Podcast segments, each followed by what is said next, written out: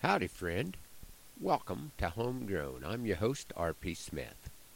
During an early morning phone call about possibly rescheduling a program due to the storm coming in and discussion of how long the winter had been, I reminded my friend that we were still putting fence in in December, but when it stopped, it stopped really fast.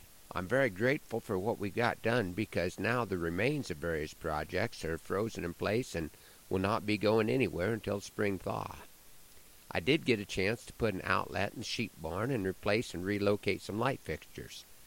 It's never been brighter and made it easier for Beth to point out some of the other things that need tended to in the maternity ward. To be fair, she's been asking for lighting for quite a few years, and it sure is fun when the planets line up and we can make some improvements. If the snow doesn't get too deep, I'll be headed to Alpine, Texas this week. If anyone is interested in attending a really great cowboy poetry gathering, the Texas Cowboy Poetry Gathering should be on your radar screen. Part of the reason that I like it so well is that they think Nebraska weather is just as bad as North Dakota's, and therefore assume that I'm tougher than what I really am. This year it will be nice to take a visit to a place where a boot heel is usually all it takes to break ice for the livestock. Here in Nebraska, as my friend Don Shada wrote in a poem, the ice pile near the horse tank is standing fence post high. This morning it could be anybody's guess what is under that blanket of today's subject matter. If you can't say something nice, don't say anything at all. These words from Thumper's mother are wise words to recall. They explain my silence on a subject that all of us too well know. Why I don't have a poem about nature's wonder we call snow.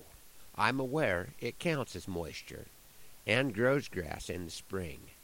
But April showers and May flowers are better than this thing that makes every job a challenge and every step a chore and shifts tasks to top priority that last week I could ignore which can explain my disdain for this present situation, for on this ranch I am the king of procrastination.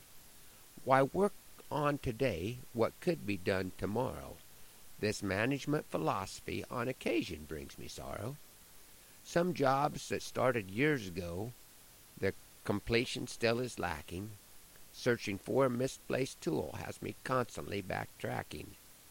For now a new task is calling, and my tools I now need. The rubble from the works in progress help me pick up a required lead. The example what Jesus did, how he makes me whiter than snow, gives me insight and understanding, and a bright side now I know.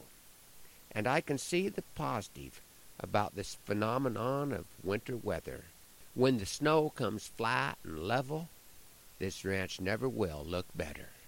Thanks for riding along on Homegrown this morning.